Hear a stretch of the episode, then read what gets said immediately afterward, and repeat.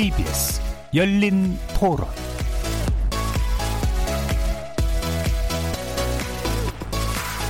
안녕하십니까. KBS 열린 토론 정준희입니다.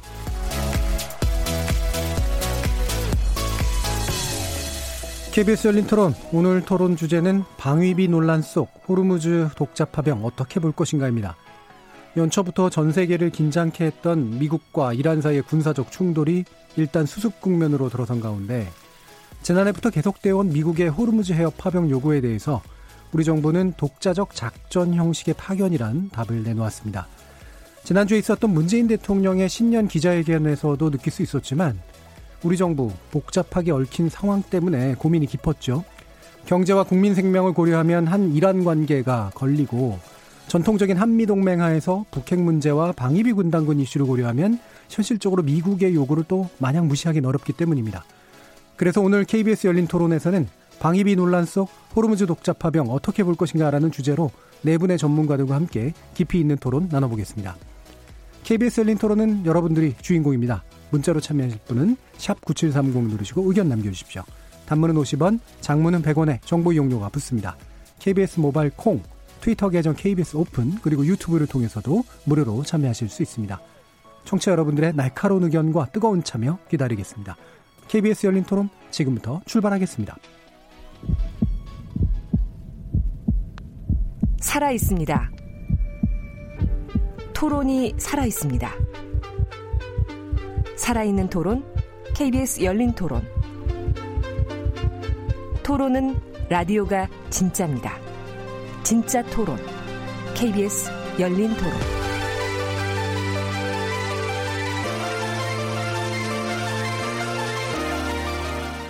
청해부대가 독자적인 작전을 펼치는 방식으로 호르무즈 해협 일대에 파견됩니다. 국방부는 현재 중동 지역 정세를 감안해 우리 국민의 안전과 선박의 자유항행 보장을 위해 청해부대 파견 지역을 한시적으로 확대하기로 결정했다고 밝혔습니다. 이에 따라 청해부대 파견 지역은 현재 아덴만 일대에서 오만만과 아라비아만 일대까지 확대됩니다. 우리 군 자, 오늘 함께 하실 분들 소개하겠습니다. 홍현익 세종연구소 수석 연구위원 나오셨습니다. 예, 안녕하십니까. 그리고 김열수 한국군사문제연구소 안보전략실장 나오셨습니다. 안녕하세요. 자, 중동 전문가시죠. 이희수 한양대 문화인류학과 특훈 교수 나오셨습니다. 안녕하세요. 자, 그리고 이호령 한국국방연구원 연구위원 나오셨습니다. 네, 안녕하세요. 자, 이렇게 네 분과 함께 어, 호르무즈 해협 파병 문제에 대해서 논의를 좀 해보려고 하는데요. 어, 일단 이제 그동안 우리 정부가 굉장히 많은 고민 끝에 독자적 작전 형식의 파병이라는 이게 묘안이 될지 어떨지 잘 모르겠습니다만, 어, 그런 안을 이제 내놨고요. 이 결정에 대해서 간단히 의견 먼저 네 분께 듣고 어, 시작하도록 하겠습니다. 먼저 홍현익 박사님께 여쭙겠습니다. 네, 어, 예상했던 바입니다. 어, 사실 어, 저는 그 대한민국의 그 에너지 의존도가 굉장히 해외 의존도가 높기 때문에 에, 대한민국 석유의 70%를 가져오는 중동 지역의 평화에 우리가 일부 기여하는 것이 국익에 부합한다 이런 생각을 하고 있었는데요. 단지 어, 이번 이란과 미국과의 사태가 어, 상당 부분 미국의 책임 때문에 이렇게 그 사태가 악화되면서 그런 상황에서 파병하는 건 매우 위험하다 이런 생각을 했었고요. 호르무즈 지역이라는 곳에 미국과 단일 연합체를 형성해서 갈 경우에 굉장히 그 우리가 직접적인 공격 대상이 될 수도 있다는 점에서 상당히 우려했는데 그러나 아, 그 미국과 연합체를 형성하지 않고 우리가 일본처럼 독자 파병 형식으로 작전도 우리가 어, 나름의 독자성을 갖고 하면서 우리의 상선과 어, 그 수송함을 에, 우리 국민을 보호한다는 차원에서의 파병은 에, 명분이 있는 것이다 이렇게 보는 것입니다. 그러나 어, 한, 하나 우려되는 것은 자칫하면 미국이 제3국에서 어, 이란의 그 사령관을 살해하는 방식으로 사실상 어, 준 전쟁을 도발한 상황에서 미국의 미국이 원하는 그 연합체에 가담하는 것이 굉장히 우려됐었는데 그런 형식을 갖추지 않음으로써 그걸 피한 것이 다행이다 다행이다. 예. 그러나 이건 이미 예상됐던 바이다 이렇게 예. 생각합니다. 그러니까 이란과의 관계에 있어서 최근에 미국의 행동에 정당성에 문제가 있었기 때문에 네. 그 연합체 안으로 들어가는 건 문제다. 하지만 독자적 파병 형식은 적절하다. 이렇게 네. 보신 겁니다. 김현수 박사님. 예, 작년도 5월달 이후에 호르무즈 해협에서의 긴, 긴장이 많이 고조가 됐죠. 유조선도 이제 피격이 되고 그랬는데 홍 박사님 말씀하신 것처럼 사실상 호르무즈 해협을 통해서 우리나라 유조선을 포함해 가지고 1년에 약 900척의 한국 선박이 예. 그곳을 통과하거든요. 예, 그런 차원에서 보면 그대로 둔다라고 하면 우리의 유조선과 선박 이런 것들이 필압될 위험성도 있고 또 여러 가지 불의의 사고를 당할 가능성도 있거든요. 예. 그래서 여기에 파병을 한 것은 일단 잘한 결정이다라고 보고요. 두 번째는 그러면은 한미 연합체 호위연 죄송합니다. 이 호르무즈 호위 연합체에 에, 들어갈 거냐 그렇지만 독자 파병할 거냐라고 하는 건데 어, 호위 연합체에 들어가지 않고 한국이 독자 파병을 결정한 것도 잘한 거다라고 예. 봅니다. 이렇게 한 거는 결국은 이란을 고려하지 않았는가라고 생각을 하고요. 두 번째는 그러면서도 어, 미국의 동맹으로서의 측면 지원을 할 수 있다는 그런 예. 측면이 있고요. 세 번째는 이제 일본도 독자 파병을 한 거거든요. 예. 그래서 일본의 파병 모델도 고려한 굉장히 고심을 많이 한 정부의 정책 결정이었다 이렇게 봅니다. 예. 여러 가지 관계들, 그러니까 이란, 그다음에 미국, 일본 문제까지도 고려된 그런 독자적 파병 형식은 현재로서는 적절하다라고 보셨네요. 이희수 교수님 어떻습니까? 음, 지금 뭐 미국이 중동에서 빠져나가려고 그러고 지금 뭐 역대 반미 정세가 최고조에 도달했습니다. 이라크 외가 압도적인 표찰로 미군 떠나라고 철군 결의안을 내 있는 이 상황에서 왜 파병을 하는지 이해가 예. 안 가고요. 어, 이 문제를 이야기한 것은 미국이고 이거는 국제사회와 악의 축과의 경쟁이 아니고 미국과 이란의 양자 구도이고 여기서 명백히 국제사회 합의를 깨고 국제법을 위반하고 인류의 보편 가치를 위반한 어, 문제 이야기자는 미국인데 그 예. 한국의 한미 동맹이라는 하나의 큰 틀 속에서 어, 파병은 너무 그 상황은 이해하더라도 예. 어, 결코 옳지 않다. 어, 장기적으로 우리가 별로 선택의 여지가 없는 데서 고육지책은 이해하지만 예. 역사적으로 뭐 큰 오점을 남길 것은 분명하다. 음. 우리가 이라크 전쟁의 교훈을 어, 다시 한번 되새길 필요가 있다. 그런 면에서 이만 결정을 했으니까 어, 이 문제를 최소화하는데 온갖 영역을 어, 집중하지 않으면 안 될 거다. 예. 어, 차선이라고 봅니다. 예. 고육지책으로서 인정은 되는데 큰 의미에서의 정당성은 상당히 역사적으로 문제가 있을 수 있다라는 우려를 전달해 주셨네요. 이호령 박사님. 네, 저는 조금 시각을 달리합니다. 이번에 그 파병과 관련돼서 굉장히 한미 동맹에 초점을 맞춰서 이거를 보려고 하는데요. 한미 동맹보다 먼저 우선되는 게 우리 자국민 보호와 예. 지금 수송로와 관련돼서 우리 그 원유 수입 70% 이상의 수송로가 바로 그 지역을 지나가는 거죠. 예. 그래서 아덴만 지역의 그 해적 토탕 음. 그 부분과 관련돼서도 우리가 청해 에, 부대를 보냈던 것도 결국에는 두 가지 목적이 다 있었던 거죠. 예. 결국에는 어, 우리 자국민 보호와 우리의 상선 그다음에 이 석유를 실어 나르는 그런 에너지 보호라는 거를 다 종합을 해서 예. 그 연장선상에서 호르무즈의 문제도 봐야 되는 거죠. 예. 실질적으로 이 요구도 지난 안에 그 영국 상선에 대한 어, 공격이 있었죠. 그와 관련돼서 미국이 어, 이걸 어, 모두 다 좀 연합해서 이런 부분을 다뤄야 되지 않겠느냐라는 부분에서 요청이 왔던 거고. 그래서 미국의 요청이 있다고 해서 모든 거를 이렇게 한미 동맹이라기보다는 일단 최우선적인 거는 예. 일단 우리의 자국민 보호와 우리의 그 경제 보호라는 측면이 저는 더 방점이 최우선적으로 놓여져야 된다라고 생각이 들고요. 그다음에 두 번째 우리가 어, 여기서 지금 어, 말씀 안 하신 부분 중에 하나를 더 말씀을 드리고 싶지 않, 싶다면 지금 아덴만 지역에 있는 청해 부대의 작전 영역이 이제 호르무즈 해협으로 확장이 된다라는 거잖아요. 근데 문제는 그쪽에 지켰던 이 함대가 어 기항이 옮겨간 거죠. 즉 그 아덴만에 가까운 살랄라 항구에서 오만 만에 가까운 무스카트 항으로 기항이 이동함으로 인해서 어떻게 보면은 이 아덴만 지역에 지금 해적의 출몰이 이전보다 줄어들었다 할지라도 예. 이쪽에 한국 군이 이쪽으로 옮겨갔다고 해서 그쪽에 있는 해적에게 또 잘못된 메시지를 그렇죠. 줘서 그쪽에 또 공백이 발생할 수 있지 않을까라는 것도 음. 같이 고려해서 좀 살펴볼 필요가 있지 않은가라는 예. 생각이 듭니다. 예. 어, 기본적으로 한미 동맹에 관련된 프레임은 좀 후순위의 문제인 것 같다라고 지적을 해주셨고요. 아덴만에서의 이제 문제도 또 고려해야 될 부분이 분명히 있는 것 같습니다. 그러면 아마 이제 이런 질문들을 아마 하실 수 있을 것 같아요. 예를 들면 미국의 요구가 없었다면 자국민의 안전보호를 위해서 그냥 자발적으로 파견을 했을까? 라고 하는 질문이 자연스럽게 떠도, 떠오를 것 같거든요. 어떻습니까? 예. 근데 이승규 교수님. 문제는 참 이제 우리가 항상 내세우는 게 국방부에서 우리 국민의 안전 보장과 이제 선박의 자유 항행인데 네. 누구로부터 우리 선박을 안전하게 지킬 것인가 예. 기본적인 퀘션이 있죠. 예. 이란은 우리에게 가장 안전한 나라입니다. 한반도 바깥에서 한국 국민이 가장 사랑받고 우리 물건이 가장 많이 팔리고 대장금 시청률이 90% 사이면 가장 안전한 나라가 이란인데 우리 선박에 대한 해친 적도 없었고 해치려고 위협을 준 적도 없는데 그 적대국인 이제 미국과 함께하는 모양을 보여줌으로써 우리 국민의 안전과 그 선박 항행의 리스크가 더 커졌다는 역설을 우리가 어떻게 설명할 건지. 예. 그러니까 중동을 조금이라도 아는 사람은 가지 않는 것이 가장 안전한 것이다. 예. 만약에 간다면 좀 다른 방식을 고민했어야 되는데 뭐 그나마 고민을 많이 했던 걸로 보여집니다. 예. 그러나 근본적으로 이 문제는 파병하지 않았는 것이 정, 어, 정석이 아니었나 뭐 이런 생각을 지울 수가 없어요. 지금 예. 상태가 가장 안전합니다. 말씀이 방- 방금 나왔습니까? 이란은 그러니까 현재 우리나라의 결정을 어떻게 볼까요?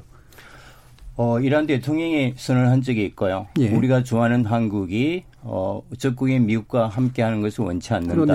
그리고 이란 어, 주한 이란 대사가 어떤 형태든지 한국이 파병하는 것은 원치 않고 이거는 심각한 외교관계 단절이 갈 수 있고 우리가 한국에 가지고 있는 신뢰를 깨뜨리는 행위가 될 수 있다고 이제 얘기를 했기 때문에 예. 사실 그런 면에서 흔히 우리가 얘기하는 우리 국민의 안전 선박 항해라는 이런 어떤 허구에 찬 레토릭은 이번 기회는 적용되지 않는다. 그러니까 이전의 그 우리가 파병에서는 상당히 근거가 있다 하더라도 예. 김현수 박사님. 예. 예, 요새는 대사 한 분이 하신 말씀들이 굉장히 큰 반향을 불러일으키는 것 같은데요. 예.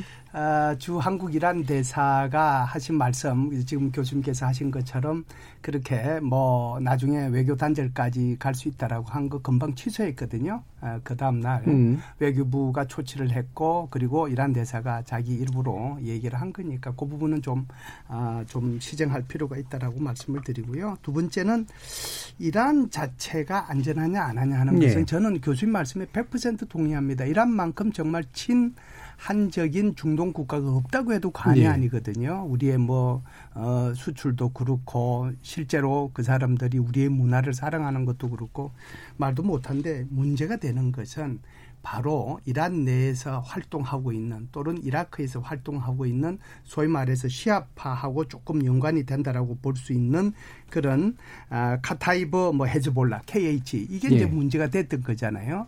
그래서 저는 뭐 유조선이라든지 뭐 이런 것들이 뭐 피침되고 했던 것도 지난 5월, 6월 그러니까 작년이죠. 7월, 8월 그런데 문제가 생겼건도 이란의 군대가 직접적으로 행동했다라기보다는 이런 카타이버 헤즈볼라라든지 이런 아이스라든지 여기에서 문제가 있었다라고 저는 봐요. 그래서 제가 아까도 말씀을 드렸지만은 우리가 1년에 한 900여 척이 그쪽을 통과하는데 결국 이런 이란 정부의 군대가 아니고 이런 이제 소위 말해서 테러 단체라고 그냥 쉽게 우리가 얘기를 한다라면 그들로 인해서 공격을 받을 수도 있는 거거든요. 예. 그런 문제를 좀 고려할 필요는 있다 이렇게 예. 테러 단체의 문제, 그러니까 이란 군의 문제는 아니겠지만 이 부분은 적혀진다. 이런 박사님 먼저 예, 신청을 하셔서. 예. 네, 우리가 그 파병 그러면은 굉장히 이라크 때 파병을 예. 떠올리게 되고 그때 이제 김선일 씨가 어, 피납돼서 또 살해당하는 예, 그 모습을 그렇죠. 영상을 하면서 어, 파병에 대한 굉장히 부정적인 시각이 있는데 이라크의 파병하고 지금 호르무즈의 어, 이 파병은 성격이 전 틀리다고 봅니다. 예. 이라크 같은 경우에는 전쟁이 나서 전후 지역에 이라크 땅에 들어간 거고 지금 여기는 아직 전쟁이 발발하지 않, 아- 않은 상태에서 위기 관리 차원에서 공해 지역에서 예. 예 우리의 어떻게 보면은 어 그 국민의 아- 안전이라든지 우리의 상선 보호라는 측면에서 거기 가서 보호를 하는 거기 때문에 좀 저는 그렇게 좀 성격을 구별해서 좀 볼 필요가 있지 않나라는 생각이 듭니다. 예. 저는 예, 어, 다른. 차원의 문제를 이제 지적하고 싶은데요. 한미 동맹이라고 하는 것이 사실 지금 최근에 와서 미국이 너무 어, 사, 1953년에 체결된 한미 상호 방위 조약을 너무 넘어서고 있다. 어, 그것은 한국이 바래서가 아니라 미국이 일방적으로 우리에게 한미 동맹의 변화를 지금 거의 압박하고 있는데요. 가장 대표적인 게 에, 한미 동맹이 체결된 게 1953년 6.25가 끝나고 나서 한반도의 평화와 안정, 특히 하- 대한민국을 북한의 위협으로부터 지키기 위해서 북한의 남침 억제의 그 본연의 목적이 있고 어, 그 동맹 조약을 보면 태평양 상에서의 상호 방위 조약입니다. 예. 그런데 이 중동이라고 하는 건 태평양이 아니잖아요. 거기 그 우리의 한미 상호 방위 조약의 내용의 적용 범위가 아닌 지역에 파병을 요청하는 건 월권이다. 음. 첫 번째로 기본적으로 그걸 보고 있고요. 두 번째는 어, 이 지금 북핵 문제 해결이나 북한에 대한 남치 먹지나 한반도의 평화를 지켜야 되는데 자꾸 한미 동맹을 반중 동맹, 반러 동맹으로 만들고 있어요. 예. 사드 배치가 그렇고 쥐소미아가 그렇습니다.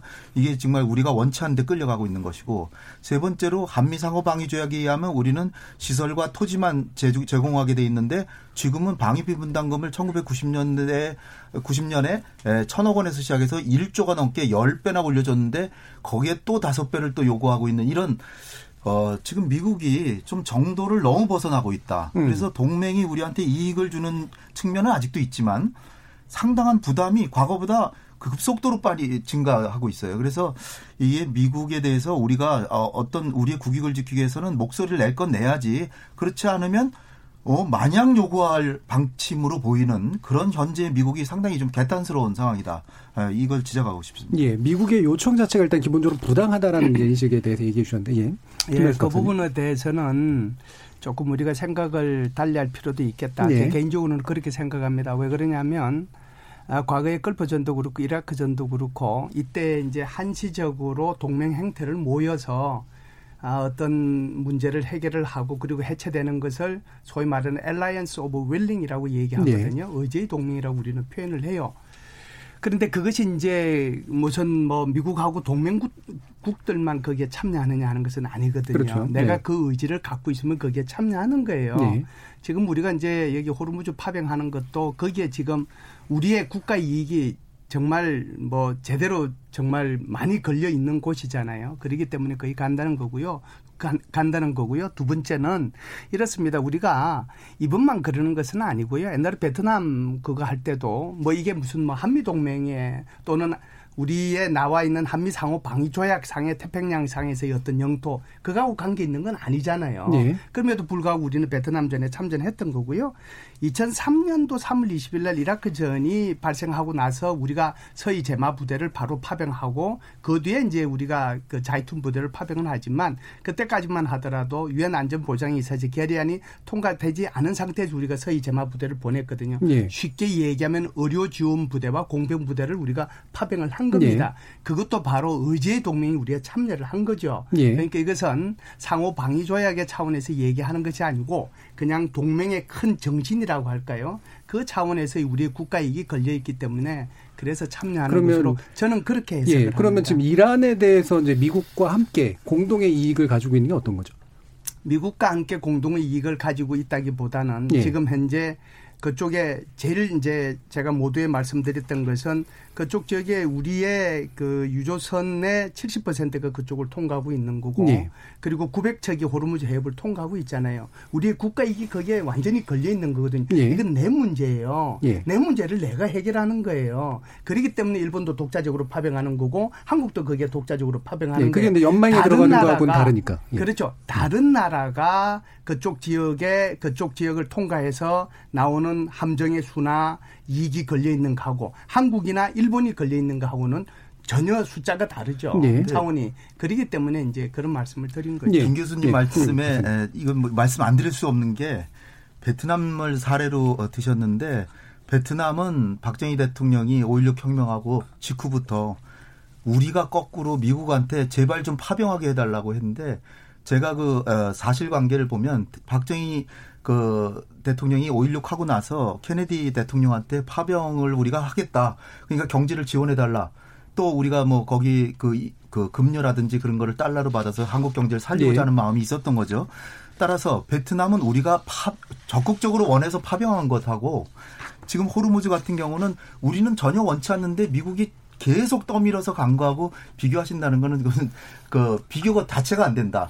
베트남은 우리가 국익이 맞기 때문에 먼저 가겠다고 한 겁니다. 예. 그거하고 지금하고 이 상황하고 비교하는 건 비교 자체가 안 되는 거죠. 2003년도에 예. 이라크 전에 예. 우리 서희 제마 부대 간 것은 어떻게 예. 해석을 하시겠습니까? 이, 아니 지금 일단 베트남 문제는 일단 그렇고요. 네. 그다음에 노무현 정부 때도 어 이 그 이라크의 파병을 미국이 요청했는데 그것도 요청이잖아요. 예. 우리가 먼저 보내겠다고 한 게 아니거든요.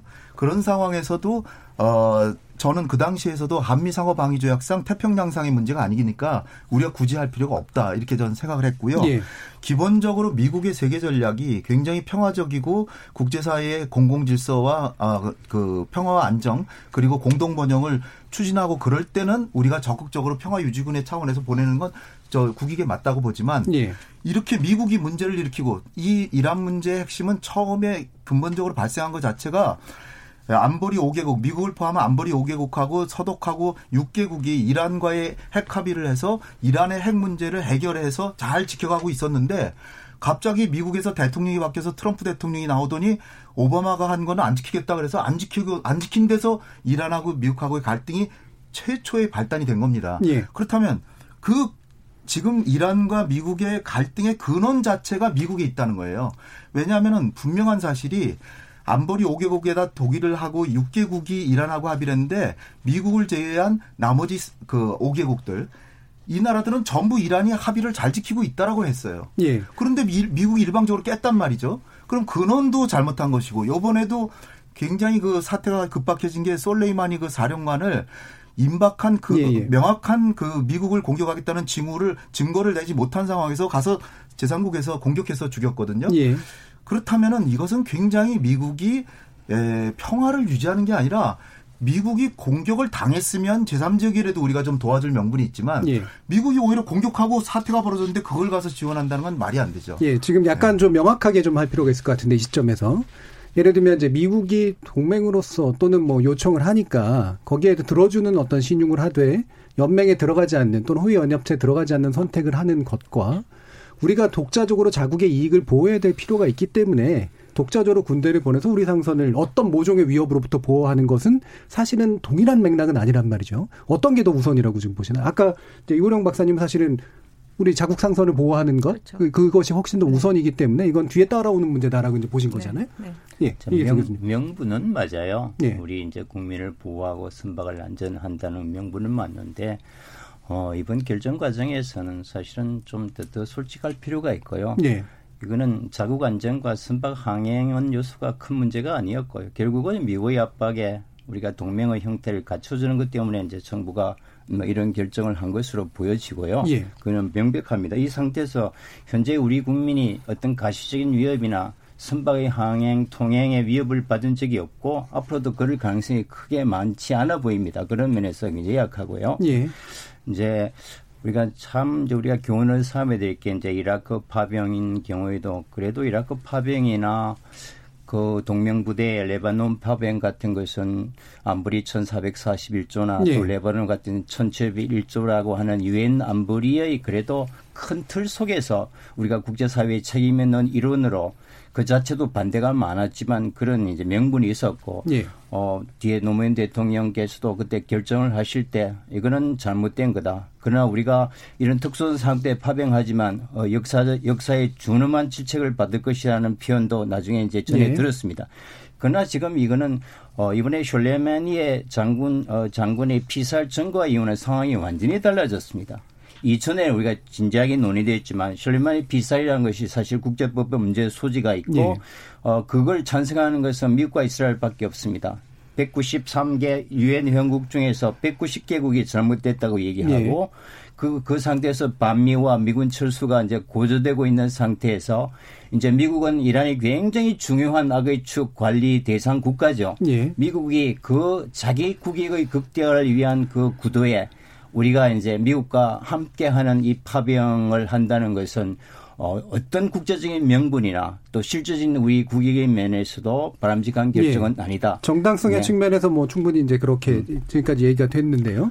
심지어는 근데 이제 헌법에 배치된다는 의견까지도 있는데, 그러니까 우리가 이제 이게 공격적 파병이라고 해석할 경우에는 아마 이제 충분히 그럴 수 있을 것 같은데 이 부분에 대해서는 어떻게 보시나요? 그 정도 수준까지도 있다고 문제가 있다고 보세요, 이수 교수님? 뭐 헌법 보조에 그게 있죠. 우리가 이제 파병 어, 할 경우에는 이제 평화 유지라는 절대적인 게 있는데 헌법 보조는 자세히 모르지만 그러나 뭐 이런 경우에는 사실은 우리가 이제 평화 유지보다는 어떤 갈등 국면에 가기 때문에 예. 헌법 5조의 정신과 딱 부합한다고 보기는 어렵겠죠. 예. 뭐 또 다른 국익의 면에서 우리가 고려해 보지. 예. 뭐 평화 헌법과 이번 파병을 연결시키는 것은 어 조금 이제 논리적으로 비약이다. 예. 유영 박사님 어떻게? 글쎄요, 그 헌법 5조를 그 적용시키는데 방점이 앞에 있는 건지 뒤에 있는지 저는 그 네. 논의하신 분들이 인용하는 거에 있어서 아마 뒷부분에 더 방점을 두셨을 거예요. 앞에 음. 말씀하신 것보다.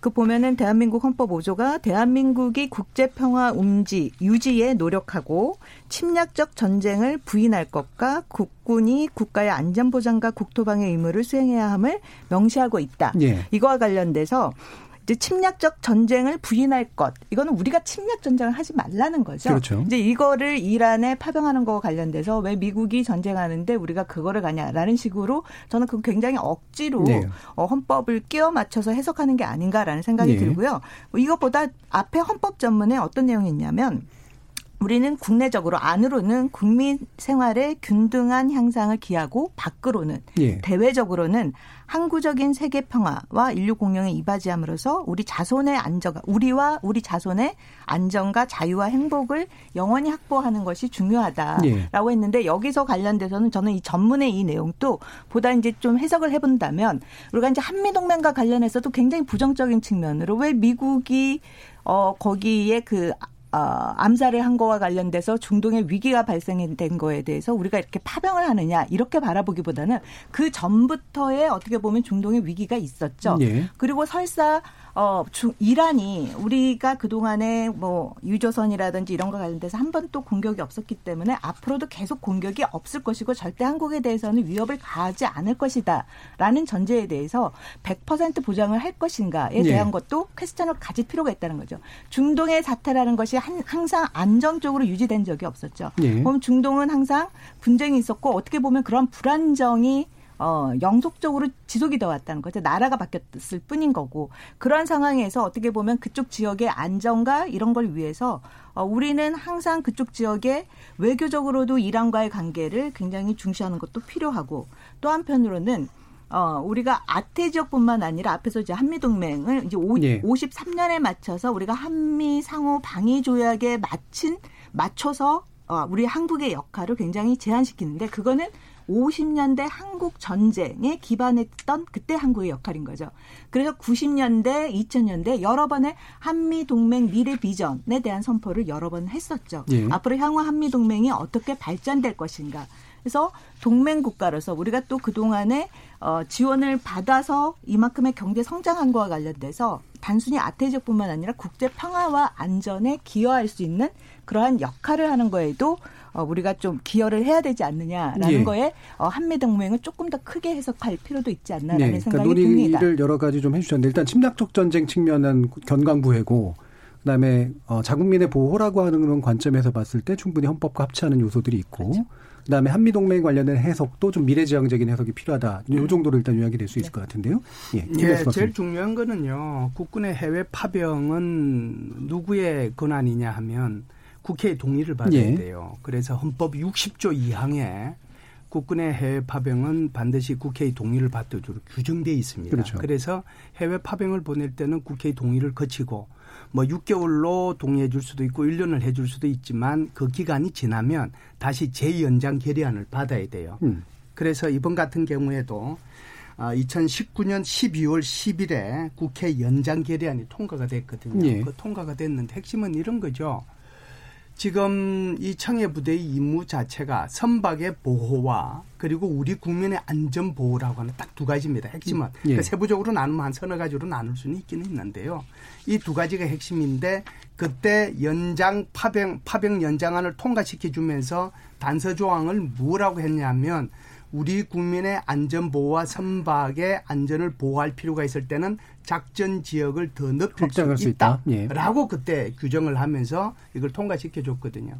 그렇기 때문에 제가 볼 때는 이 파병 연장안 통과된 것에 의해서 그대로 어, 지금 임무를 수행하면 되지 않겠는가라고 예. 생각은 합니다. 바로 이제 그 부분에 대한 해석이 이제 사실 어려운 국회 동의를 피하기 위한 사실은 약간 우회법이다라는 식의 이제 비판도 분명히 있는 상태이긴 하잖아요. 홍윤익 박사님. 아, 근데 정치적으로 볼 때 이게 통과되지 않을 가능성은 거의 없습니다. 음. 없다. 예. 왜냐하면 한국당은 오히려 한미 동맹을 중시하기 때문에 에, 미국과의 협력을 강화하는 여기에 반대할 리가 없고요. 예.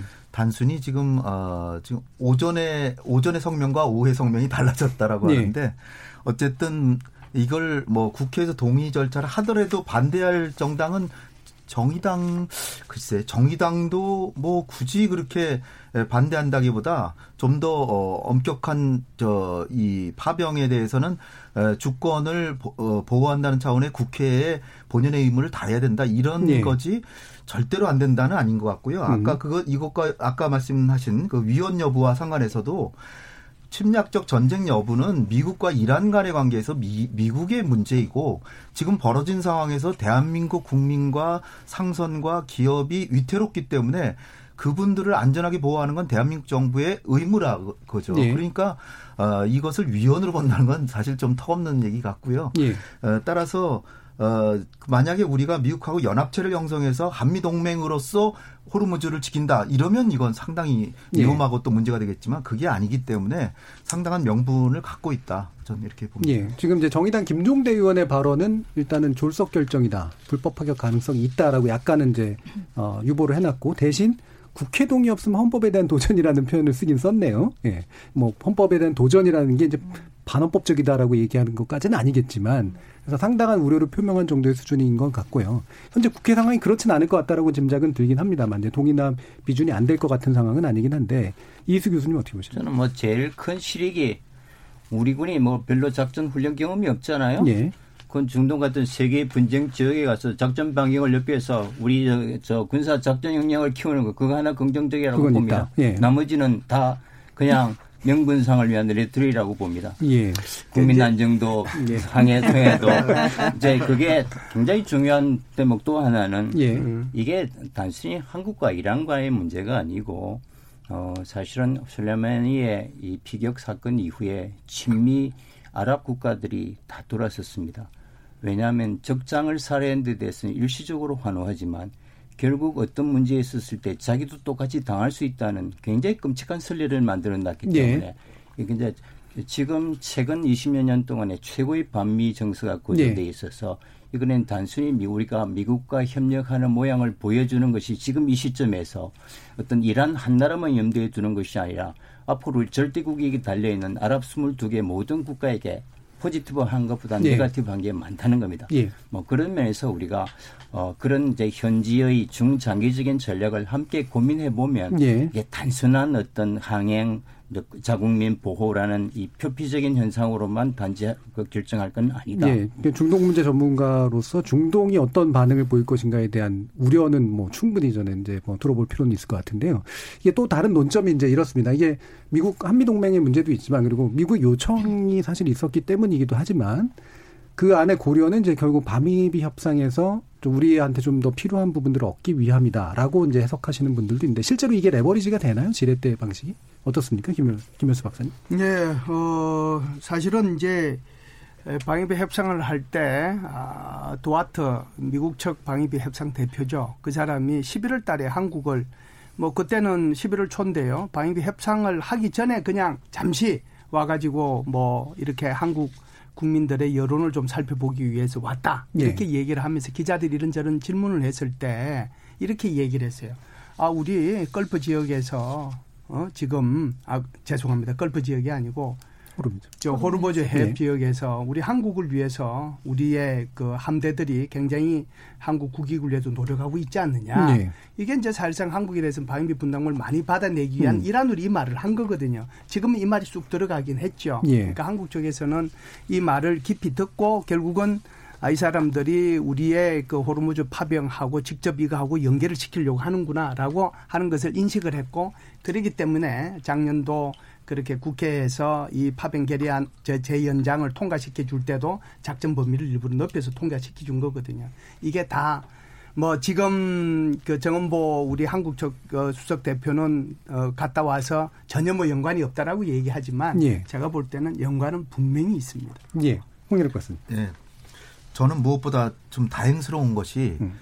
아, 사실 그 미국하고 호위 연합체를 형성했을 때 솔레이마니 사령관을 살해한 이후에 이란이 보인 태도에서 명확히 드러났듯이 이란이 미국한테 정면 도전은 가능한 피하거든요. 예. 그런 상황에서 자칫 한미연합 그 호위체가 작동이 되다가 우리가 미국을 대신해서 이란의 타격의 대상이 돼서 만약 공격을 당했을 때 음. 우리는 어떻게 되나? 그냥 미국 이란하고 전쟁을 해야 됩니까? 어떻게 됩니까? 그런데 그거를 살짝 피해서 단독 어, 그 우리 작전을 하는 방식으로 파병을 하면서 미국한테도 체면을 세우고 실질적으로는 방위비 분담금에서 저는 상당히 미국 측에서 트럼프 대통령이 이 보고를 받고 그렇다면 우리의 욕심을 조금만 줄이자 분명히 그랬을 거라고 저는 보고요. 그러나 공식적으로 연계시키는 건 있을 수 없는 일이고 네. 그러나 비공식적으로는 연계됐다고 보고 더 큰 거는 지금 남북 간의 개별 관광하는 문제까지도 트럼프 대통령이나 트럼프 행정부에서 한국의 입장을 상당히 존중하는 방식으로 행동할 가능성이 커졌다. 예. 저는 이것이 제일 고무적이라고 음, 생각합니다. 그럼 그 정도면 사실은 네. 이 한국 정부의 결정이 미국의 요구하고 똑같지는 않지만 미국이 상당히 이제 보상을 받았다라고 느꼈다는 얘기인데, 네. 예, 그 어떤 측면이 미국한테 그럴까요? 서로가 체면을 살리고 음. 제가 지금까지 말씀드린 것처럼 사실 이란과 미국과의 문제가 어, 미국의 책임이 훨씬 더큰 어, 그런 원인으로 예, 예. 어, 갈등이 계속 고조되고 그랬기 때문에 물론 뭐 이란도 다 잘한 것만은 아니죠. 그러나 어, 미국의 책임이 상당히 있었는데 과거에 베트남 전에도 뭐 보듯이 베트남 전도 미국이 베트남에서 북베트남하고 싸우는 것에 전 세계가 지지하는 게 전혀 아니었거든요. 음. 그럴 때 우리가 에, 그 파병을 해가지고 미국의 명분을 국제사회에서의 명분을 크게 살려준 것처럼 음. 우리가 아, 미국을 직접적으로 엄청나게 도와주진 않더라도 미국과 같은 뜻을 가지고 있다라는 것만 보여줘도 여기에는 상당히 미국으로서 얻는 게 크다. 음, 정당성이 약한 네, 상태에서 군사적으로도 네. 일정 부분의 역할은 또 하는 게 사실이고 예.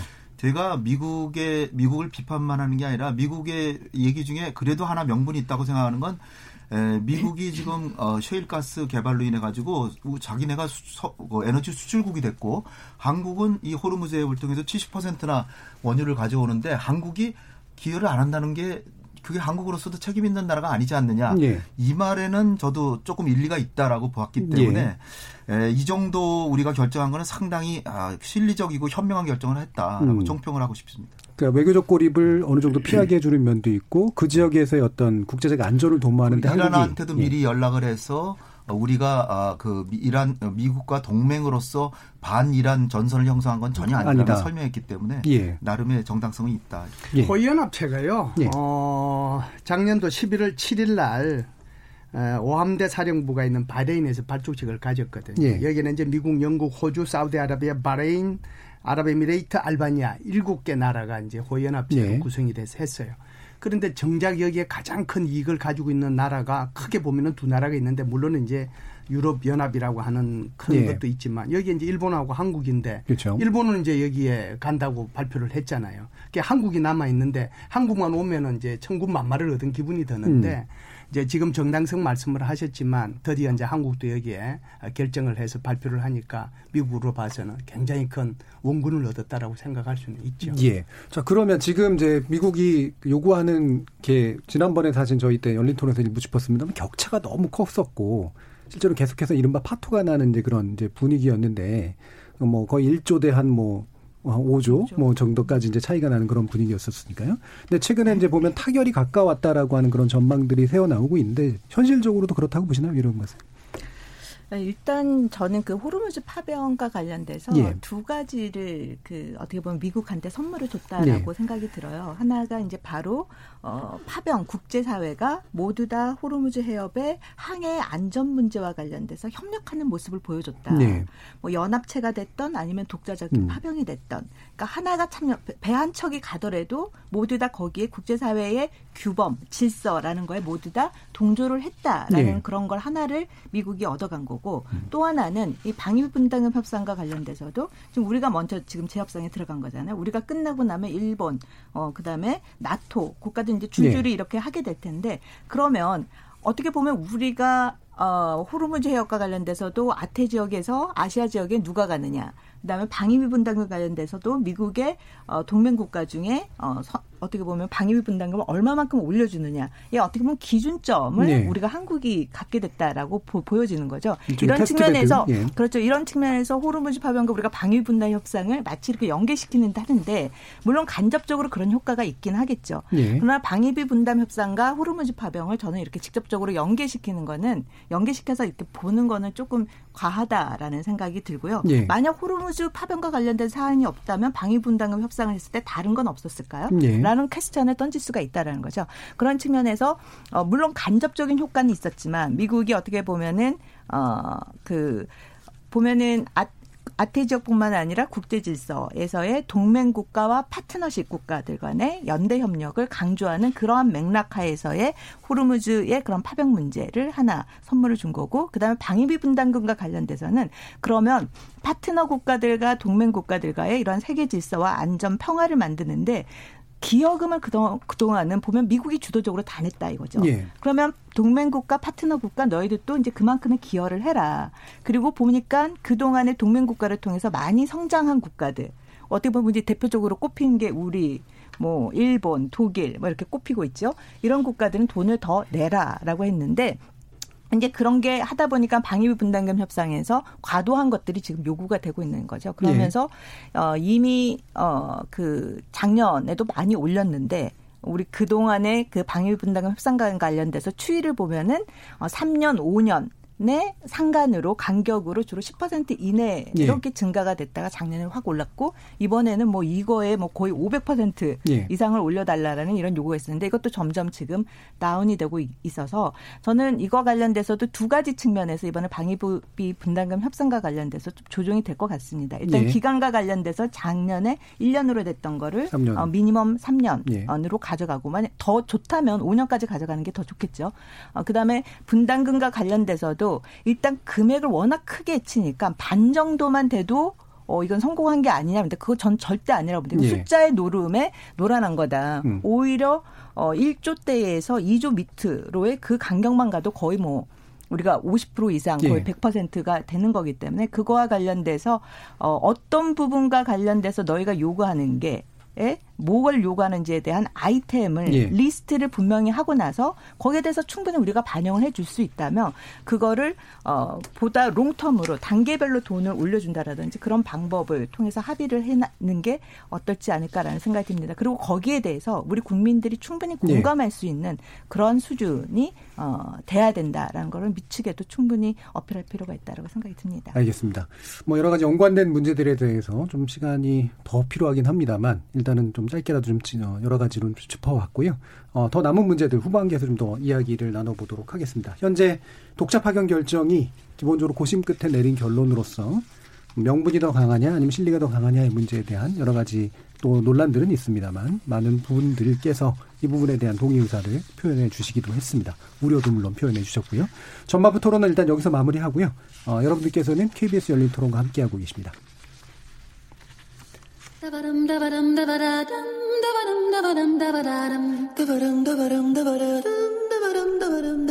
여러분은 지금 청취자와 함께 만들어가는 고품격 시사방송 KBS 열린 토론을 듣고 계십니다.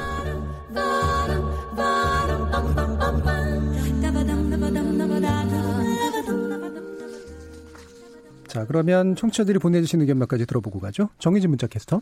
네, 방위비 논란 속 호르무즈 독자 파병 어떻게 볼 것인가라는 주제로 청취자 여러분이 보내주신 문자 소개해드리겠습니다. 먼저 유튜브로 의견 주신 이창섭 청취자분. 지금 상황에서 국익을 위해선 호르무즈 해협 독자 파병은 어쩔 수 없었다고 생각되네요. 다만 호르무즈 파병의 대가로 반드시 트럼프에게 반대급부를 받아내야 하는 거 아닌가 싶네요. 유튜브로 의견 주신 테스터TV 청취자분. 왠지 모르게 이번 파병은 미국이 저질러 놓은 일을 정리하러 가는 것 같은 느낌이 들어서 기분 별로네요. 상선 보호나 국민 보호 차원에서 파병을 한다는 것 등등은 국민 설득 차원이고 명분을 만든 것 뿐입니다. 사실은 미국의 압박 때문이라고 생각합니다. 콩아이디 6644님. 이번 독자 파병 결정은 어쩔 수 없는 최소한의 선택이었다고 생각합니다. 이번 청해부대 평화유지 확대 수행 결정 잘했다고 생각합니다. 콩아이디 권영재님. 이미 내린 결정이니 되돌릴 수는 없고 아무튼 어떤 식으로든 미국 주도의 연합체의 지원 내지는 개입이 돼선 안 된다고 생각합니다. 콩아이디 0724님. 파병의 효과가 미국과의 다양한 협상을 염두에 둔 기타 다른 조건과 연결지어서 북미 관계 등 여러 가능성을 열어둔 결론일 텐데요. 이런 배경은 접어놓고 단순하게 파병이 옳다 그르다 찬반을 논하는 건 좀 성급하다고 봅니다. 이 문제는 좀 더 숙고해야 할 부분인 것 같아요. 콩아이디 6716님, 한미동맹, 한미동맹 하는데 도대체 이게 무슨 동맹인 걸까요? 과거엔 민주주의와 공산주의 대결 상태여서 민주주의 수호라는 공동의 가치가 있었지만 지금 미국이 하는 거 보세요. 이게 과연 동맹일까요? 주권국을 완전히 무시하는 강대국의 횡포에 굴복해서는 절대로 안 됩니다. 우리가 파병할 명분이 고작 항행의 안전 확보 차원 아닌지 제발 과거의 무조건적인 사대주의적 사고에서 벗어나시길 바랍니다. 라고 보내주셨네요. 네, KBS 열린 토론. 이 시간은 영상으로도 생중계되고 있습니다. 유튜브에 들어가셔서 KBS 일라디오 또는 KBS 열린 토론을 검색하시면 지금 바로 토론하는 모습 영상으로 보실 수 있습니다. 지금 방송, 지금 방송을 듣고 계신 청취자 모두가 시민 농객입니다. 계속해서 청취자 여러분들의 날카로운 시선과 의견 보내주세요. 지금까지 문자캐스터 정의진이었습니다.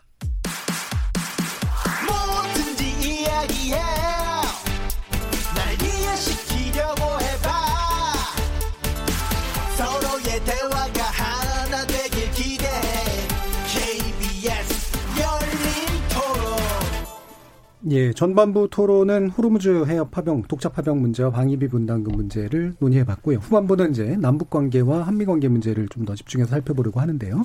어, 후반부 토론에 앞서서 어, KBS 열린 토론이 기획하고 있는 27일 월요일 방송 예고 잠시 해드리겠습니다. 내 삶을 바꾸는 정치, 투표는 투자다라는 주제로 KBS 일라디오가 총선 기획 프로그램을 준비 중입니다. 그래서 우리 열린 토론도 모레 23일 목요일 오후 4시에 유튜브 라이브 진행을 하고요. 어, 관련된 내용을 또 27일 월요일 방송으로 진행하고자 하니까 많이들 오셔서 다양한 의견 남겨주시기 바랍니다. 자, 그럼 후반부 토론 시작해 볼 텐데요. 김열수 한국군사문제연구소 안보전략실장, 이희수 한양대 문화인류학과 특훈 교수, 이호령 한국국방연구원 연구위원, 홍현익 세종연구소 수석연구위원 이렇게 네 분과 함께 하고 있습니다. 자, 그러면 남북관계 문제로 몇 가지 이야기를 해보려고 하는데요. 어, 문 대통령이 이제 신년사를 통해서, 신년 이제 기자회견을 통해서도 그랬고요. 남북 관계에 대한 돌파 의지를 이제 밝혔는데, 어, 북미 간의 대화만 보고 있지는 않겠다라는 거고, 결국은 이제 남북 간에서 할 수 있는 일들은 최대한 먼저 해보겠다라는 그런 의지로 이제 읽히고 있습니다. 어, 이에 대해서 어떻게들 평가하시는 일단 간단히 좀 듣고 한번 시작해 보죠. 김열수 박사님. 네. 14일 날 이제 대통령께서 기자회견도 하셨지만 그보다 제가 이제 더 관심 깊게 본 것은 아, 아, 저, 저기 1월 14일 날요. 예. 오히려 1월 7일 날 신년 기자회견을 저는 더 관심 깊게 봤거든요.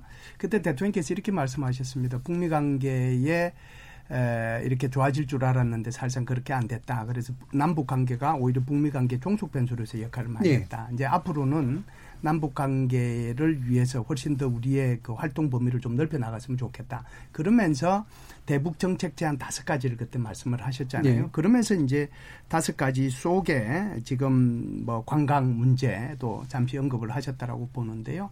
이런 문제를 해결하기 위해서 대통령께서는 바로 정용 실장을 미국으로 보내가지고 오브라이언 그 국가안보보좌관하고 회담도 하게 하고 강경화 장관 또 보냈죠. 그 다음에 이제 우리 그 어, 평화교수 본부장도 보내가지고 청청으로 계속 만나가지고 미국을 설득해서 어떻게 공조를 해 나갈 건가라고 얘기를 저는 했다라고 네. 봅니다. 어느 정도 일정 부분 미국하고 어느 정도 얘기는 좀 되지 않았느냐라고 네. 보고요.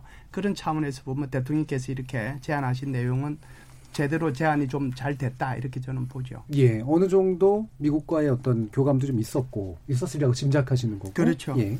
어 근데 뭐 뒷부분 더 다른 분들 얘기도 듣겠습니다. 막상 얘기가 나왔으니까 그 해리스 미국 대사의 발언은 이게 조율이 된 건가 안 된 건가 좀 이렇게 헷갈리게 만드는 그런 부분이 좀 있긴 하잖아요. 이 부분은 어떻게 보세요? 예, 해리스 대사 말씀하신 거는 그 해리스 대사 개인의 생각이었다라고 저는 생각을 해요. 예. 그런데 이제 대사라고 하는 사람들이 뭐 우리나라도 이제 대사를 전 세계 다 보내고 있지만 그게 정부가 어떤 생각을 갖고 있는지 그거 모르고 얘기하지는 않거든요. 예. 단지 대사가 조금 발언의 수위라든지 이런 것들을 조정을 하고 조심해야 할 필요는 분명히 있어요. 예. 그런 부분들에 대해서는 조금 생각을 달리할 필요 있지만 근본적으로는 보면 무슨 뭐 일부러 조율해 가지고 의도적으로 발표했다 예. 이렇게 보지는 않습니다. 음, 그렇죠. 그러면 만약에 실수를 하지 않고 발언했다면 어떤 식으로 발언 정도가 적당했을까요? 예를 들면 이제 이런 거죠. 그런 것들을 굳이 공개적으로 할 필요가 예. 있느냐. 예. 예를 들면 이제 이런 거거든요. 우리가 이제 방위비 분담금 가지고도 미국의 국방부 장관하고 국무부 국무부 장관이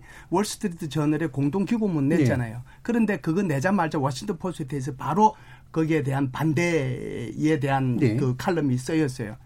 그게 도대체 동맹을 위한 거냐. 음. 동맹을 위한 거라면은 물 밑에서 할 얘기를 그렇게 공개적으로 얘기를 해버리면 어떡하느냐라고 하는 것이 워싱턴 포스트의 그 네. 공개 비판이었어요. 이것처럼 대사도 그리고 말하고 싶으면 그걸 외교부에다가 얘기를 하면 되지. 그걸 왜 한 나라의 그 국민들의 감정을 자극할 수 있도록 어, 있을 수 있는 그런 거를 언론에다가 얘기를 합니까? 그래서 예. 그런 부분들이 조심스러워해야 될 부분이라고 생각하는 거지 그 대사 자체가 말한 것 자체가 잘못됐다라고 생각하지는 음, 그러니까 남북 문제를 남 독자적으로 푸는 거에 대해서 굳이 반대하진 않는데 혹시라도 이제 제재 문제에 걸릴 수 있으니까 우리하고 좀 협의해 달라.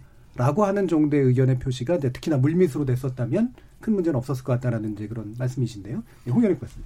네. 어, 뭐두 가지 다 말씀드릴까요? 예. 예. 어, 대통령께서 이제 금년에 들어와서 어, 이 북미 관계가 계속 경색되는 가운데 우리 정부가 어, 그 보다 능동적인 역할을 하겠다. 특히 예, 북한이 어이없게도 대한민국이 정말 세계에서 가장 인권도 탄압하고 어, 동북아의 안보를 훼손하는 북한에 대해서 같은 민족으로서 너그럽게 생각해서 초강대국인 미국의 에, 정상과 정상회담까지 주선해주고 그래서 국제사회의 고립도 모면할 수 있는 좋은 기회를 줬는데 북미 협상에서 비핵화의 진전과 상응 조치 이 문제를 가지고 어 북한의 책임 50% 미국의 책임 50%로 협상이 안 된 거 아닙니까? 예. 근데 이게 대한민국을 욕하고 있어요 지금 북한이. 예. 그런 상황에도 어 용기를 내셔서 북한에 대해서 지금 국내에서 어, 일부 분들은 우리 정부가 너무 북한에 너무 고분고분하다 보고 있는 네. 거 아닙니까? 그런데도 강력하게 남북관계 개선의 드라이브를 이제 새로 거셨는데 저는 오히려 조금 더 빨리 하셨으면 좋았을 뻔했다 이런 음. 생각이 들면서요. 어 그리고 그 동안에 사실은 미국 책임, 북한 책임만 50% 50%가 아니라 우리도 약간 10% 정도는 책임이 있다. 그게 뭐냐? 너무 구경만 했다는 거죠. 예, 당사자로서의 그동, 네, 그동안에 예. 이미 대북 개별 관광 이런 거는 우리가 상당히 그 틈바구니를 빠져나가서 남북 간의 평화 유지 활동을 계속하고 또, 어, 이 북한의, 북한의 기본적인 하나의 체제로서의 기본 요구, 이것을 미국이 그걸 존중하게 하고, 미국도 상응 조치도 하게 하고, 이런 노력을 좀 더 적극적으로 했어야 되는데, 너무 한미 공조에 너무 치중을 했, 그래서 뭐 안정되게는 왔지만, 지금 와 보니까 북한마저 우리를 막 비난하고 있는 상황에서 지금 이 방향은 대단히 옳다고 보고요. 지금 이 순간에 제가 이제 마지막에 드려야 될 말씀이지만 이, 이 정도 가지고는 안 되고요. 이번에 3월 달에 한미연합훈련을 우리가 자주적으로 연기를 시켜야 됩니다. 예. 한미연합훈련이 미국 혼자서 할 수는 없는 거 아니에요? 그 대한민국 국군으로 국군의 수장으로서 이번에 한미연합훈련은 너무나도 중요한 시점이기 때문에 한 번의 훈련이 중요한 게 아니라 민족의 운명을 가름할 수 있는 시기이기 때문에 연기했으면 하는 바람을 공개적으로 우리가 먼저 천명해야 된다. 예. 그 정도의 능동적인 의지를 발휘하는 게 좋다고 보고요. 이 해리스 대사에 대해서는 이분이 과거에 군, 군 출신으로서 태평양 어, 사령관도 하시고 한 거는 이제 분명히 제가 인식하고는 있지만 외교관으로서 대사로 임명됐을 땐 외교관의 역할을 해야 되는 거야. 외교관은 외교관의 임무가 뭡니까? 국가 간의 갈등이 있을 때 그걸 조정하고 서로 간의 우호적인 어, 마음을 다시 일으키게 하는 게 외교관인데 오히려 말썽을 일으키고 있어요. 예. 외교관이 말썽을 일으키는 건 이건 자, 자기의 본분에서 완전히 벗어난 거죠. 근데 그게 단순히 기술적인 문제가 아니라 굉장히 그, 어, 우리를 건드리는 이를테면 뭐 여차하면은 미국이 한국을 제재할 수 있다 뭐 이런 거를 내포한다든지 이거는 아무리 기술적인 문제라고 보기에는 너무나도 기술이 없어도 너무 없다. 예. 그런 상황에서 한미 관계를 위해서는 다른 분이 오시거나 아니면 정말 해리스 대사는 반성해야 된다. 다른 무엇보다도 이 한미 관계의 문제를 조정하고 우호 관계를 만들 사람이 오히려 자꾸 껄끄러운 부분을 건드, 직접 건드리고 더군다나 우리 국가 국가 원수를 펴, 비평을 하질 않나 그것도 긍정적으로 좋다라고 예. 하면 모르지만 부정적으로 평가하면 한미 관계가 어떻게 되겠습니까? 그래서 한미 관계를 위해서 진정으로 좀 더 기여해 주기를 간절히 바랍니다. 예, 제가 어젠가 KBS 라디오에서 말씀하시는 거 들었는데 네. 좋은 얘기는 대놓고 하면 되고 안 좋은 얘기는 숨겨서 하면 된다 그럼요. 이런 말씀을 하셨던 기억이 나네요. 이용 박사님. 저는 조금 생각을 달리하는데요. 예. 우리가 남북 관계와 관련돼서 우리가 그동안 여건 조성, 북미 간의 이 비핵화 문제를 잘 이끌어 나가기 위해서 여건 조성을 하면서 우리가 남북 관계에서도 많은 걸 참았었죠. 예. 실질적으로 9.19 군사 합의를 했었고 평양 선언을 하고 판문점 선언을 했어도 지키지 않은 거에 대해서 명확하게 이야기를 안 한 거죠. 음. 그다음에 김정은 위원장이 9.19 군사 합의를 대놓고 어겼을 때도 거기에 대해서도 정부가 강하게 비판을 하지 않았어요. 예. 그러고 지금 2020년이 와서 지금 대통령이 이렇게 계속해서 북한이 이번에 그 전원회의를 통해서 정면 돌파를 하면서 이 문제를 가, 져가겠다 남한과도 이야기를 하- 하지 않겠다. 미국과도 얘기를 하지 않겠다. 이런 상황에서 어, 대통령은 그럼에도 불구하고 이 상황을 관리하기 위해서 대화 여건을 만들겠다라고 예. 이야기를 했는데 저, 이건 굉장히 필요하고 좋아요. 근데 음. 중요한데 대화 여건을 조성하는데 어떤 어떠한 상황으로 대화 여건을 만들어 가겠냐 이건 이건 거죠. 예. 계속해서 2018년, 2019년 우리가 참으면서 남북 관계의 문제를 계속해서 이거를 조성하기 위해서 우리가 모든 걸 참아야 되느냐. 그다음에 아니면 이거를 뒤집고 나서라도 정확하게 내지를 거에 내지로서 협상할 부분은 협상을 하고 예. 그와 관련돼서 북한이 위협이라든지 우리의 안전을 위해되는 거와 관련돼서 명확하게 이야기를 하는 거. 음. 이두 개가 동시 트랙으로 간다면은 국민이 어 어떻게 보면 대통령이 어, 북한과의 어떤 협력 사업이라든지 이런 거와 관련돼서 굉장히 지지를 하겠죠. 예. 근데 이거와 관련돼서 어떻게 보면 국민들의 의견이 나뉘고 이런 거에 예. 관련돼서는 그동안의 어, 대북 정책에 있어서의 우리의 입장. 그다음 보면 지금 다들 해리스 해리 대사 어, 해리슨 대사가 어, 우리를 어떻게 보면 주권과 관련돼서 왜 그런 말을 예. 하느냐고 굉장히 모욕적이고 모독감을 느낀다고 하면서 굉장히 비판을 하잖아요. 예.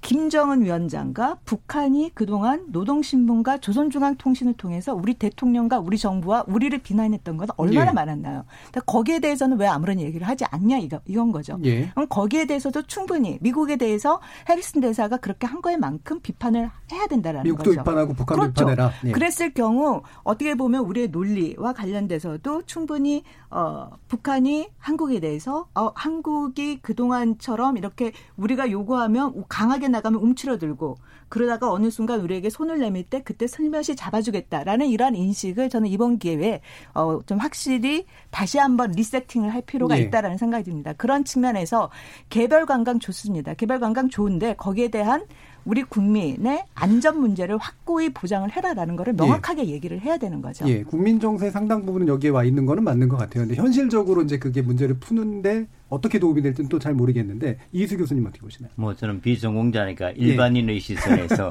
예. 사실 뭐 이제 북한의 비핵화와 또 체제 보장, 이제 제재 완화라는 것은 어차피 북미 어, 간의 큰 틀에서 이제 풀어야 되는 건데 예. 어, 결국은 뭐 중동과 연관시켜 보면 지금 석유 시대에서 서서히 이제 천연가스 시대로 에너지 배군이 바뀌고 있고 예. 지금 20% 되지만 2025년이 되면은 거의 이제 가스 시대로 갈 거고 그게 바로 전기로 움직이는 힘이고 AI 시대가 가더라도 데이터 센터의 대부분의 에너지가 이제 전기로 움직입니다.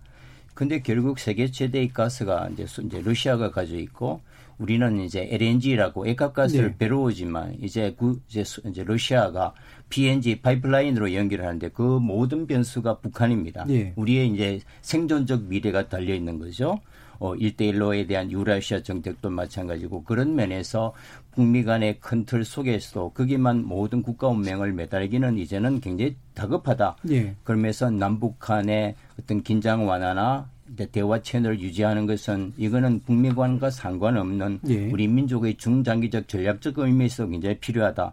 그런 면에서 모든 것을 미국에 미국과 보조를 같이 하는 것보다 음. 한국도 항상 상수보다는 변수가 될 수 있다는 것도 동맹에게 보여주는 것도 필요하다고 생각합니다. 예. 그런 면에서 이제 남북 간의 개선이나 우리 나름대로 할 수 있는 그 역량을 어, 음. 갖는 것은 이 시기에 굉장히 중요하고도 필요하다 이런 생각이 듭니다. 예. 예, 제가 그, 예, 그 지금 그 이호령 선생님이 얘기하신 거, 그 저는 저도 뭐 상당 부분은 그 내용 자체는 인정이 되는데 예. 왜 그러면은 더 못된 북한을 비난하지 않고 미국을 비난하느냐? 예, 예. 그 문제에 대해서 저는 북한의 인권 탄압하고 경제 관리를 못 해가지고 1970년에 남북한 경제가 같았는데 지금 우리가 50배가 돼버렸거든요. 그럼 경제에 있어서 무능력을 보인 거. 그러니까 지도자로서는 턱도 없는 그 3대째 잘못한 건 그, 그건 엄청나게 비판받아 마땅하죠. 근데 지금 한반도에 벌어지고 있는 문제는 그러한 그 거의 몰락한 체제인 남한의 경제력의 50분의 1로 추락했고 미국한테는 600대 600분의 1로 추락한 북한이 예. 처절하게 살겠다고 핵을 개발했는데 그 핵을 포기시키는 일은 미국한테 600분의 1 노력만 하면 충분히 해결할 수 있어요. 예. 북한은 그거 없으면 그냥 망해버려요. 그런 상황에서 처절하게 체제 유지를 위해서 좀 악독하지만 그렇게 하고 있는 거 하고 지금 조금만 신경을 쓰면 북핵 문제 얼마든지 해결할 수 있는데 전혀 신경을 안 쓰면서 겉으로는 굉장히 북핵 문제를 해결하는 것을 강조하면서 실제로는 한국과 일본, 중국, 러시아 다 그 북핵 문제로 옥죄고 있는 예. 그런 상황이 너무나도 분명하기 때문에 미국이 북핵 문제를 해결하려면 쉽게 할 수 있는데도 안 하고 있는 이런 상황 이런 게 아무리 우리 동맹국이지만 음. 너무 그 미국이 누리는 것만 생각하는 거죠. 이를테면은 뭐 중동에 가서 왜 그럼 한국 한반 한국과 일본으로 가는 석유 수송선을 왜 미국이 지켜주냐? 미국이 그걸 지켜주지 않으면요. 패권 국가로서의 그 지위가 손상되면 달러를 아무도 안 써요. 그러면 미국은 패망합니다. 그러니 미국이 이익이 있는 거 눈에 보이지 않는다고 예. 미국은 다 그걸 숨기고 그리고 어, 그렇게 우월한 지위와 아주 초강대국으로서의 지위를 조금만 좀 그 북한하고 저, 전향적으로 협상하면 해결할 수 있는 문제를 사실상 지금도 많은 지금 청취자분들이 생각하시는 게 어, 북한은 매, 미국이 맨날 대화하자는데 안 나오지 않느냐 이렇게 얘기하시잖아요. 그러나 제가 단연코 말씀드리는데 북미 간의 협상을 매일 지켜보는 사람으로서 북한은 나오면 여우와 두루미의 식사처럼 가봐야 먹을 게 아무것도 없는 예. 여우는 먹을 거 없는 두루미만 먹을 수 있는 메뉴만 내놓고 대화하자는 거예요. 예, 그러니까 예. 미국 그 북한이 더 잘했다는 게 아니라 예.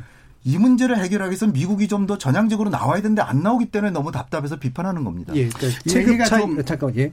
체급 차이와 키를 쥐고 있는 이제 미국 쪽에 대해서 얘기할 것들이 좀 더 많다라는 이제 그 근본적인 인식이 이제 있으신 것 같은데 이 부분도 이제 뭐 논의를 해주시면서 아까도 이제 그 홍현ек 박사님이 이제 한미 연합 군사 훈련에 관련해서 되게 부정적인 입장을 얘기해 주셨잖아요. 이 부분도 같이 좀 김현수 박사님 얘기해 주시죠. 예, 그 제가 뭐 이게 토론을 하다 보면 뭐 그냥 이쪽으로 튀고 저쪽으로 튀고 하는 거에 뭐 당연히 네. 있을 수 있는 얘기인데 너무 많이 이렇게 퍼져 나간 것 같아서 좀 안타깝다는 생각은 네. 들지만 저는 또 해리스 대사를 뭐 편들고 싶은 생각이 있는 건 아니에요. 네. 그럼에도 불구하고 우리는 여태껏 너무 친한적인 그런 어 미국 대사 스킨십이 아주 강한 네. 또 public diplomacy를 아주 공공 얘기를 잘하는 그런 미국 대사만 보아오다가 전형적인 이제 어떻게 보면 미국 대사를 보는 바람에 이제 기대치 전형이다. 네, 기대치에 이제 음. 못 미친다라고 이렇게 생각할 수 있는데요.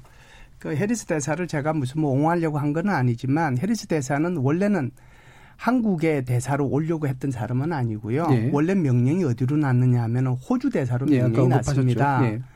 근데 호주 대사를 명령이 났는데 한국 대사를 좀 싫어했던 이유는 본인이 이제 아시다시피 뭐 어찌됐든 일본 피가 좀 섞여 있기 때문에 자칫 잘못해서 한일 간의 문제에 있어서 자기가 말을 어떻게 하더라도 이걸 가지고 오해할 수 있는 그런 소지가 있어서 예. 이 부분에 대해서 굉장히 좀 불편해 했거든요. 그런데도 그럼에도 불구하고 폼페이오 국무부 장관이 직접 하와이까지 날아가서 이 해리스 대사를 설득해가지고 주한 아, 대사로 왔다는 그 사실을 좀 우리 국민들이 이해를 해주셨으면 좋겠다는 거 먼저 말씀을 드리고요.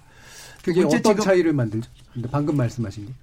아, 그러니까 무조건 이제 비판을 해야 되는 게 아니고요. 예. 왜 이제 이분이 예를 들면 지금 제가 이제 뒷부분에 한 말, 어, 드린 말씀이 오히려 더 핵심이라고 생각을 네. 하는데요.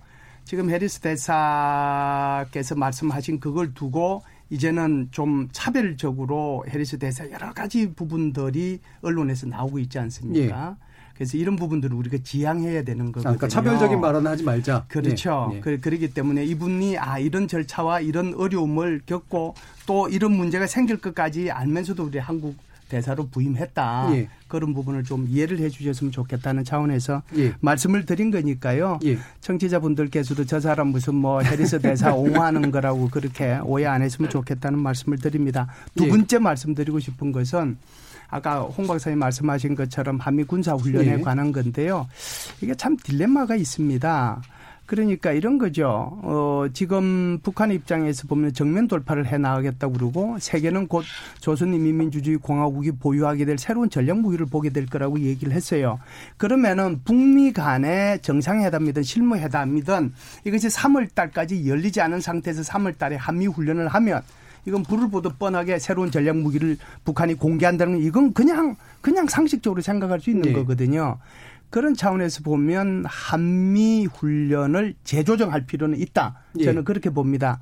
그런 차원에서 보면은 지금 벌써 오늘부터인가요? 한국, 미국, 일본 또 여러 나라들이 벌써 잠수함과 관련된 훈련을 하와이 인근에서 훈련을 하고 있단 말이죠. 예. 그러니까 이것을 한국 지역에서 하는 거하고 저 떨어져 가지고 하는 거하고는 차이가 있거든요. 예를 들면 이런 형태로 한미 연합 연습을 계속 해 나갈 수 있는 거거든요.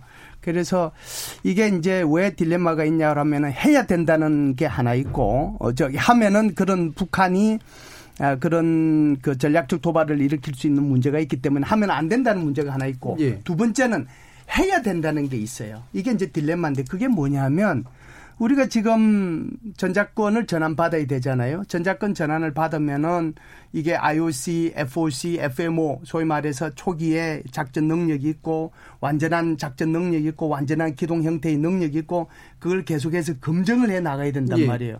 그러면 검증을 해 나가려고 하면 한미 간의 연합 훈련이나 연습이 없는 상태에서 이걸 어떻게 검증하겠어요. 예. 그러니까 안 하자니 검증이 안 돼서 전자권 전환이 안 되고 하자니 이게 북한의 전략적 도발이 눈에 네. 보이고 그러니까 여기에 묘수를 찾아야 되는데 그 묘수가 제가 좀 전에도 말씀드렸다시피 한국 역내 보다는 여괴 지역에서의 한미연합 연습과 훈련을 좀 더 강화하는 방향으로 예. 그렇게 좀 나갔으면 좋겠다는 게 제 생각입니다. 알겠습니다. 아, 자 이제 마무리 토론해야 될 시간이 다 돼가지고요. 어, 짧게만 이제 여쭙겠는데 어, 결국은 이제 미중무역 분쟁 또 이제 마무리되고 있는 상태에서 우리 정부가 이런 다자간 관계를 어떻게 해결해야 될 것인가에 대한 아, 짧은 제언 한 30초 정도씩 한번 들어보도록 하겠습니다. 이 부분 이호령 박사님 먼저 드릴까요? 네. 어, 일단 미중 간의 그 무역 분쟁과 관련돼서 일단 마무리가 네. 돼서 그 뒤에 어, 이제 상황과 관련돼서 우리가 안정화가 됐다라고들 이제 쉽게 생각을 할 수가 있는데 네. 저는 오히려 미중 무역보다 우리가 그 동안에 어, 한일 간의 무역의 그 공급 체인과 관련돼서 한번 분쟁이 있었잖아요. 음. 저는 오히려 그 부분이 더 크지 않나라는 예. 생각이 들어요. 우리 경제에는. 그래서 어 이제 한 한미 간의 아, 한중 간의 이러한 그 문제와 관련돼서 이제 어느 정도 이제 협력되는 이런 분위기가 조성된 만큼 그동안에 한일 간의 예. 무역 부분과 관련돼서도 어 이 부분과 관련돼서도 좀 많이 음. 이게 풀어져야 결국에는 이제 동북아 지역 과 이제 예. 지역의 정세의 경제적인 문제도 좀 예. 안정화되지 않을까라는 생각이 듭니다. 그리고 예. 이 부분이 네, 네. 이승 교수님. 이게 뭐 중국과 미국과의 관계가 아니라 우리가 약간 글로벌적으로 전략을 가져야 됩니다. 미국의 기본적 대외 전략의 축은 악의 축 관리적 도 하나는 이란이고 네. 하나는 북한입니다. 그러니까 이란에 집중하면 북한이 느슨하고 북한에 집중하면 이란이 느슨해서 결코 중동이나 이런 파병 문제도 네. 남의 문제가 아니고 북한과도 연계되어 있다. 좀 더 넓은 글로벌 차원에서 음. 우리가 미중 관계, 한미중 관계를 함께 예. 살펴보는 이런 전략이 필요하고 그래서 호르무즈 문제와 한미 방위비 문제, 미중 예. 갈등 문제는 별개의 문제가 아니고 하나의 틀 속에서 보는 이런 전략적 서가 필요해 보입니다. 예, 홍영익 박사. 네. 그 한일 관계는 소재 부품 장비 사업의 산업에서 우리가 어떻게 보면 요번에 상당한 우리 가능성을 발견하고요. 또 아베 총리가 조금 후퇴하는 것 같아요. 그러니까 너무 우리가 속도를 낼 필요는 없고 우리 원칙을 지켜가면서 예. 어, 물론 개선하는 쪽으로 가는 게 좋겠죠. 그러나 이제 그 동안에 많이 뒤쳐졌던 게 사드하고 지소미아 때문에 한중 관계가 완전히 망가져 있었는데 올해는 그걸 획기적으로 부활시키고 그 다음에 한미 동맹은 계속 강화돼 그러나 한미 동맹의 성격이 반중 반러 동맹으로 변질되는 건 막아야 된다. 예. 거기서 우리가 명확한 기준선을 세우고 반중 예. 동맹으로 예. 갈 때는 명확하게 우리가 노할 수도 있어야 된다. 알겠습니다. 김현수 박사님. 예, 미국과 중국과의 관계에서 이거는 뭐 선택의 문제는 저는 아니라고 봐요. 그거보다는 이제 아버지 엄마 누구 선택할 거냐 같이 선택을 해야죠. 그러면서도 예. 이제 필요한 부분에 대해서는 해칭 전략을 추구해 나갈 필요가 있다 이렇게 봅니다. 예, 알겠습니다. 오늘 좋은 얘기 해 주신 네 분 모두 수고하셨고요. 감사합니다. 감사합니다. 네. 저는 내일 저녁 7시 20분에 다시 찾아뵙겠습니다. 지금까지 KBS 열린 토론 정준이었습니다.